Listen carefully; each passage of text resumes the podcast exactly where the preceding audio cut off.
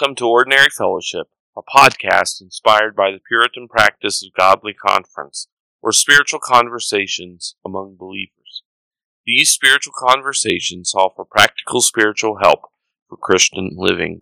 Welcome to Ordinary Fellowship. I'm Jeremy Lee, and with me is uh, Matthew McLaughlin, Hey, Jeremy. co host.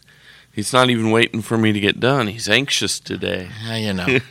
He's ready to fire because of the SBC.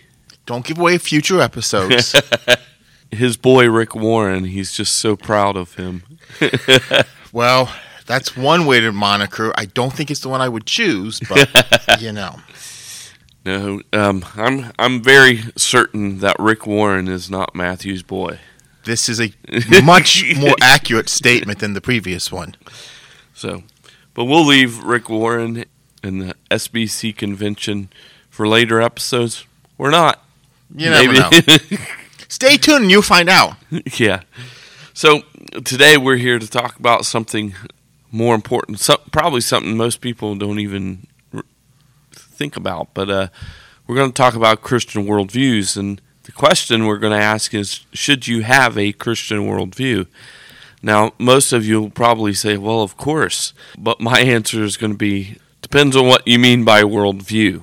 So we're actually going to look at uh, worldview theory and analyze whether this is really a good way of thinking through issues and, and all that kind of stuff. So, a lot of people are unaware that worldview theory actually is not didn't come from Christianity.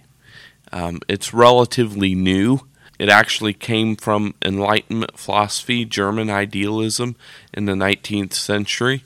Christianity picked up on some of these things. So the fact that it came from German idealism ought to give us pause and say, wait a minute, should we really be drinking from this well? German idealism, it really isn't good and it's not kind of anti Christian. so we should be. Now, that doesn't mean automatically that you blow it off. As you'll see, hopefully, throughout the episode, that as we discuss this, I'm not saying uh, that would be a fallacious argument to say, well, it came from German idealism, therefore it's bad. Even German idealists get some things right, so we can't just reject it because of the origin. That's a logical fallacy called origin fallacy. But it should make us stop and think is this really where we want to go as Christians? Is this the kind of idea we want to follow? A lot of my understanding of uh, worldview theory came from uh, J.V. Fesko's book, Reforming Apologetics. I've listened to some other things as well, and that will come into play as we move along. But his he has a chapter on it, and it's very helpful. So first, before I get into the problems, let me describe what a worldview is. This is according to Abraham Kuyper, and I, I think Abraham Kuyper gives a bad idea of what a worldview is. A worldview offers a comprehensive explanation of humanity's relationship to God, their fellow humans, and the world to such an extent that no department of human knowledge goes untouched. This is the kind of idea about worldview thinking that I think Christians need to watch out for. Now, most people, I think, use worldview in a more loose kind of way of speaking. For example, N.T. Wright characterizes a worldview, and I'm quoting from J.V. Fesko. N.T. Wright characterized a worldview as the way in which people view reality, with worldviews typically providing answers to life's key questions who are we, where are we, what is wrong with the world, and what is the solution. And there are others that use a more loose. So I'm not I'm not suggesting that we necessarily throw out the term worldview. It's not that the worldview in and of itself, that word is bad. I think we need to more carefully define what, what we're talking about. And and the kind of thing that N.T. Wright is suggesting is is is good and helpful and um, is a good way to think about those things. But generally speaking, what I'm trying to push back against is the kind of thing that Abraham Kuyper is suggesting. Fesko lists four ideas that characterize historic worldview thinking. So I'll just list them.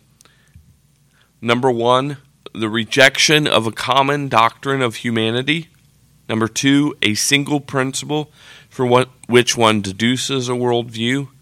Number three, and three and four are the ones we're going to focus on. Three, an exhaustive, systematic explanation of reality. Remember, Kuyper said there's no area of thought that goes untouched. He, it's comprehensive. We'll get back to that. And then number four, the incommensurability of competing worldviews. In other words, um, other worldviews are contrary to the Christian worldview, completely contrary. And the word that guys who I think are on the wrong side of this use is antithesis. So that there's no there's no way to bring these worldviews together. They are in complete opposition. There's not common ground uh, between them. That's what the fourth idea is suggesting.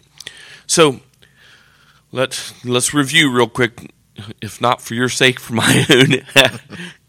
What I'm arguing is a loosely used idea of worldview that basically helps us to understand reality is is one thing, but the claims that a worldview or the Christian theology or the Bible gives a complete, exhaustive worldview so that every area of knowledge goes untouched. Um, that's what I'm pushing back against. Okay? And the reason is because I think this this goes beyond scripture. I think the other two ideas go beyond scripture, but I'm not educated enough in them to to comment too much on them. But these last two ideas that uh, Christianity provides a world, an exhaustive worldview, and that that worldview is in absolute opposition to every other worldview. I, I, think these are serious errors uh, that because they go beyond what the Bible writes. So those are the two that I'm going to focus on for my critique of worldview thinking. And hopefully, we'll have enough time that I can give some positive recommendations. So, does all that make sense so far? Anything you want to add or any questions for me, Matthew, to no, clarify?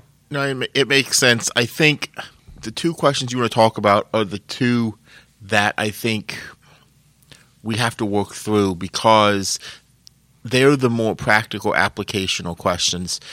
And but at the same time the other piece that we won't talk about that much, but just to put it out there is you still need to have, like you said, N.T. Wright's definition, that loose.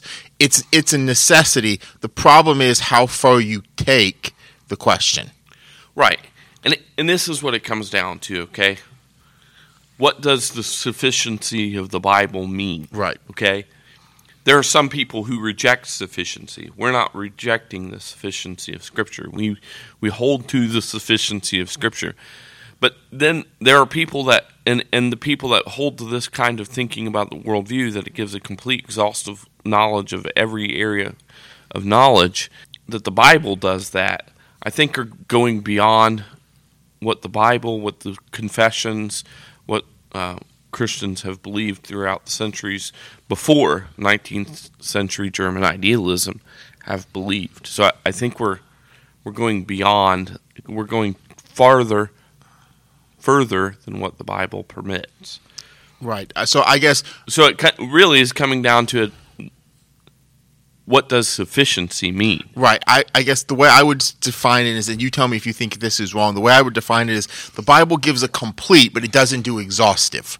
So in other words, it answers the questions. It, it there's nothing that it doesn't in some manner speak to, even if it's in generalities or in broad strokes, but it doesn't give an exhaustive. So in other words, people who try to say that you're supposed to derive traffic laws from your from the Bible, you're not going to get an exhaustive answer on how right. to drive. They're not detailed. Right.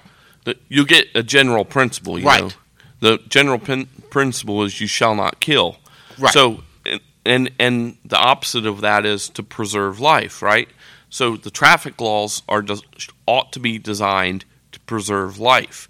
Now, does that mean the speed limit should be 35, 30, or 25? Exactly. that's That, that, right. That's the the Bible doesn't answer those kind of deal, detailed questions. Then the other question is, what ought the punishment to be if someone doesn't obey that law? right. And so that would be an example of the difference between complete and exhaustive. Right. Well, So that's what I'm trying. I think that's what we're trying to draw the Right. distinctions. Right, and th- so the Bible gives general principles that apply to all all of our lives, right? Right. But the problem is, is that some people want to get too detailed, and then there are even people who have tried to dever- derive math from the Bible Right. and uh, other kinds of things from the Bible um, that the Bible was never intended to do. Right. So let me let me quote from the London Baptist Confession. The very first sentence of the confession says this: "The Holy Scripture is the only sufficient, certain, and infallible rule of all saving knowledge, faith, and obedience." So here, sufficiency is limited to knowledge about faith, uh, saving knowledge, saving faith, and saving obedience. In other words, there's knowledge outside of what the Bible talks about. And the confession goes on to describe how God has revealed himself in nature as well. So, uh, not only that he exists in some of his attributes, but nature also reveals a natural law, a law that there's a law of God, a moral law. One of the things we have to be aware of is we can't interpret the sufficiency of Scripture to mean that the Bible alone has says everything we need to know about everything, because the confession itself says that some things are also revealed by nature. So, however we interpret the sufficiency of Scripture, we have to leave room for that. So, we have to be careful in how, we define it because the Bible never claims to be a sufficient source of all knowledge. And I think that's where some of the worldview thinking ends up going. The, the bad kind of worldview thinking is that the Bible is the source of all knowledge. It, it frankly isn't. Um, you're not going to find math. You'll find math in the Bible, but you're not going to find you're not going to be able to figure out how to do math from the Bible. That's outside what the Bible teaches and says. And to be more clear, Baptist Catechism says that the Bible primarily teaches what man is to believe about God and what man's duties are. So that the thrust of the Bible is to teach us, like the London Confession says, saving knowledge, saving faith, and saving obedience. Okay? And it's to teach us about who God is and what our duties towards Him are. That really is the limit of sufficiency. Any thoughts, questions there? Does that make sense? It makes sense. I think that we've we did that episode a while ago on natural theology, and I think that would be if if you have more questions, you can go back and listen to that. Right. But, but I also think I think the problem that people get into is they try to assume that special revelation supersedes general revelation. Like general revelation is is there, but special revelation is more, and so it's more powerful. And so they try to box everything into special and not acknowledge that God reveals stuff by general, which is or common grace or however the Yeah. language we want to use, so that we're not trying to say that sufficiency isn't saying that God doesn't speak to it.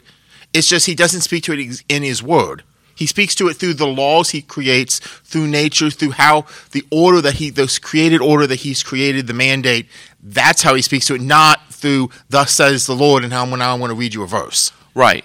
And, and and that's an important thing to say. It's But a lot of these folks who hold the what I view as the bad view of world worldview theory, a lot of them um, don't believe in natural theology, natural law, or things like that. So they reject that as a category entirely because they think it undermines the sufficiency of Scripture. Right. Which it would undermine their view of the sufficiency of Scripture, but I don't think it undermines the historical confessional view of the sufficiency of Scripture from from the London Baptist Confession and and all those. So, um, so one example I think that will be helpful. What we're saying is the Bible doesn't give all the answers about politics. Okay, and and this is a real this is something that's currently going on, and it goes around the debate about sufficiency. Is is the whole issue about abortion, right? There are there are two groups who are opposed to abortion uh, within Christianity, within the SBC. One group is uh, the traditional right to life movement, and then you have another movement called uh, abolitionism.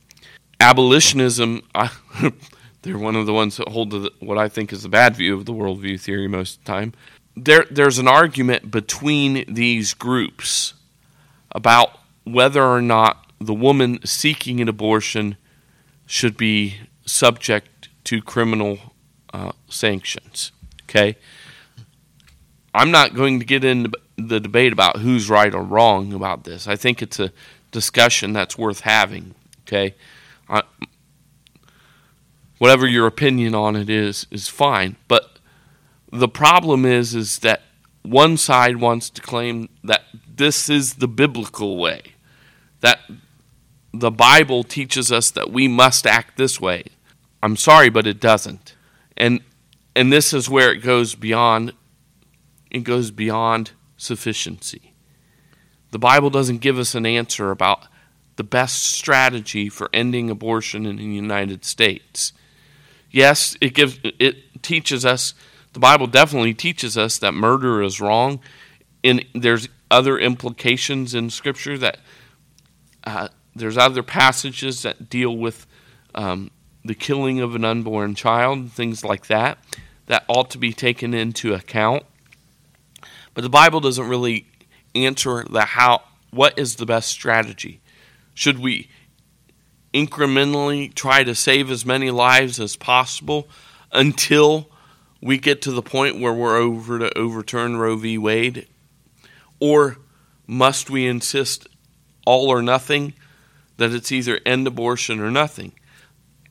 The Bible doesn't answer those questions. Those are strategic things that we need to consider and think through and and deal with.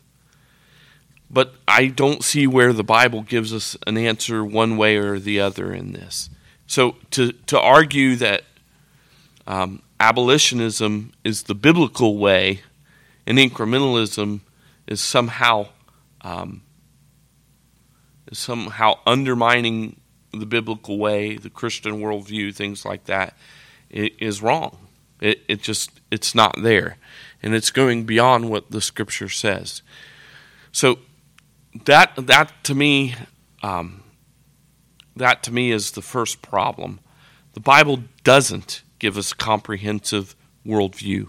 It doesn't tell us every detail of everything we need to know.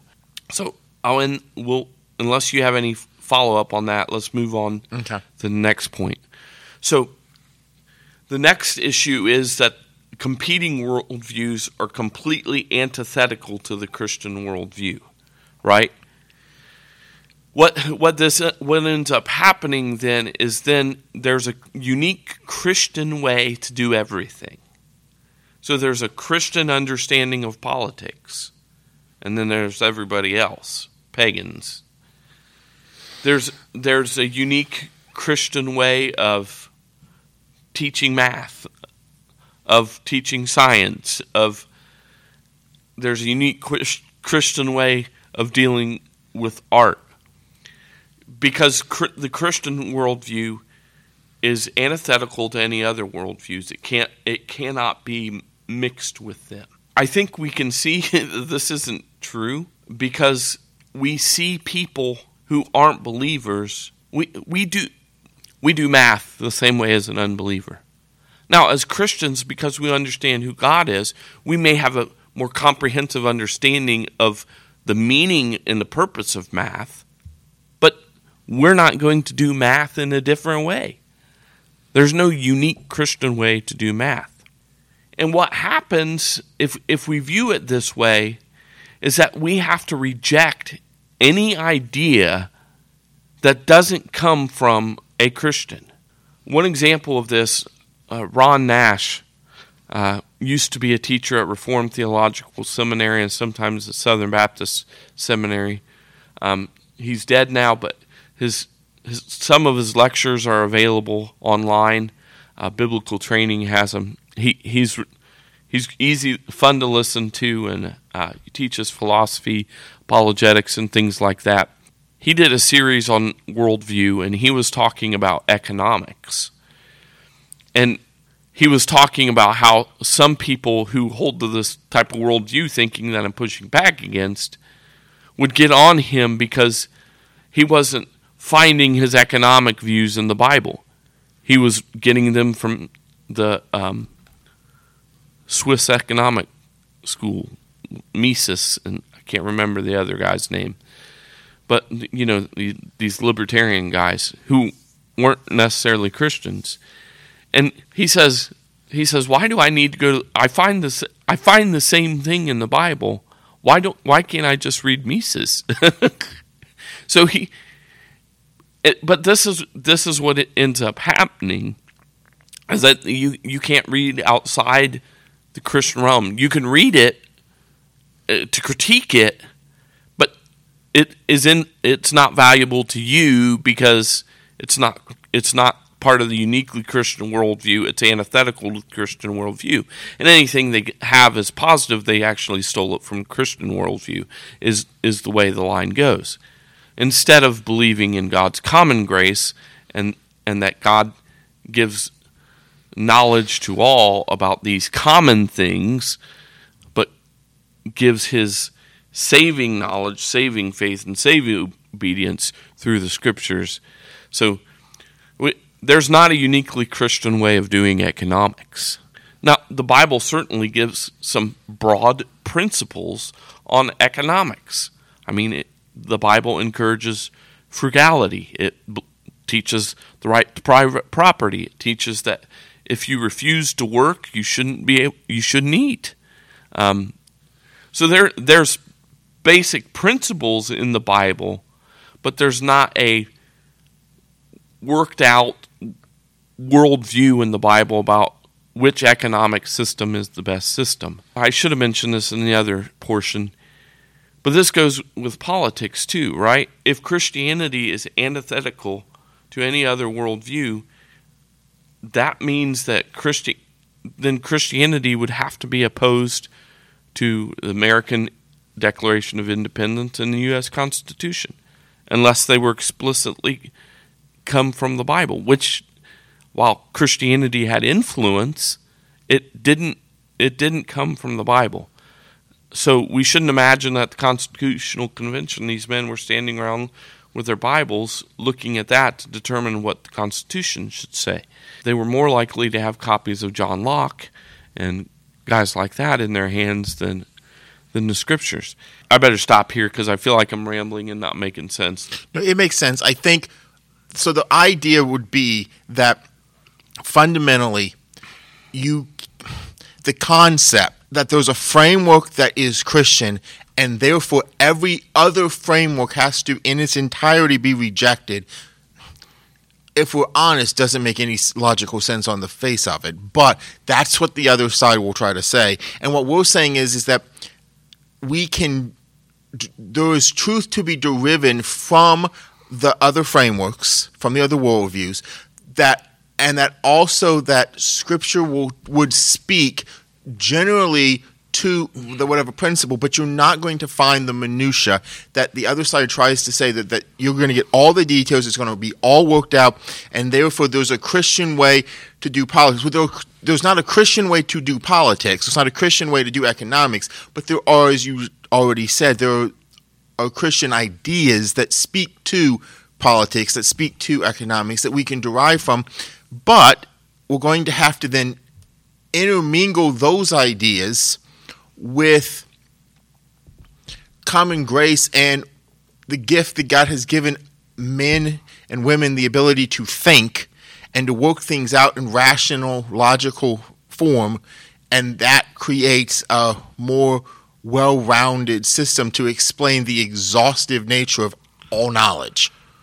Right, and I think one of the problems that happens with this kind of worldview thinking is that it really ends up being divisive because anyone who disagrees with you isn't disagreeing with the wisdom that you've tried to work through and come to this wise conclusion.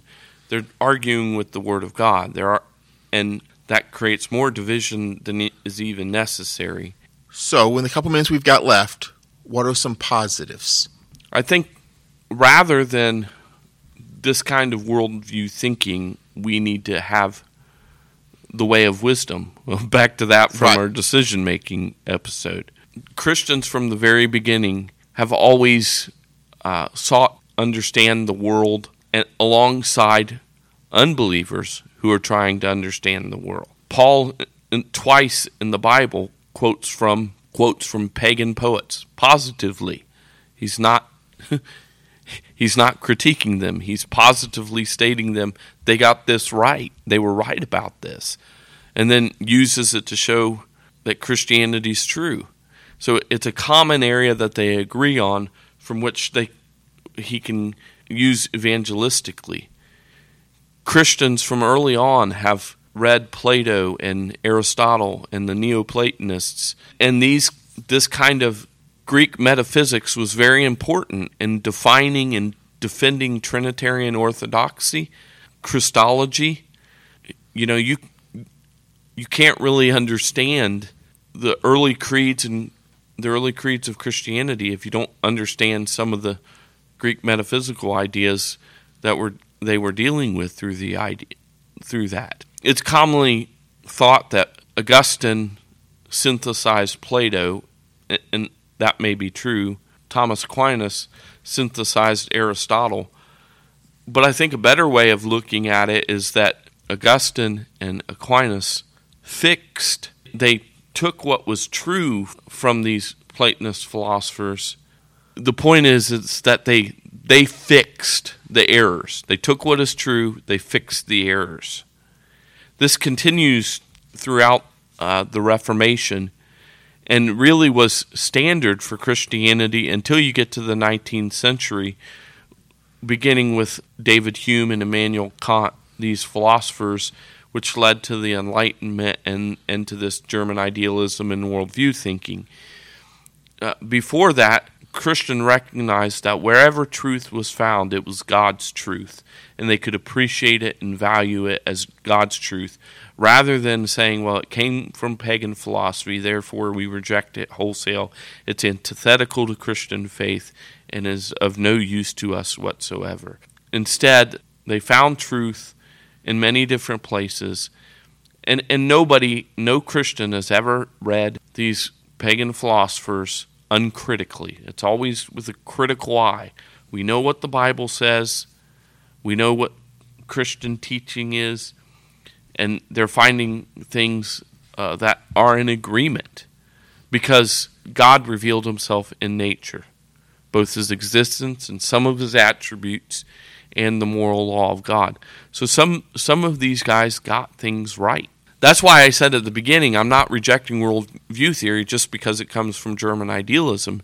They German idealists probably got some things right that are valuable that would be useful for us. They they came to understand some true things about our world. We shouldn't reject those just because they come from German idealism, and we shouldn't reject worldview thinking simply because it comes from German idealism. What I'm saying is a more eclectic approach, and I think this is important because let's get back to government. I was going to say this earlier, but it's fitting here, okay?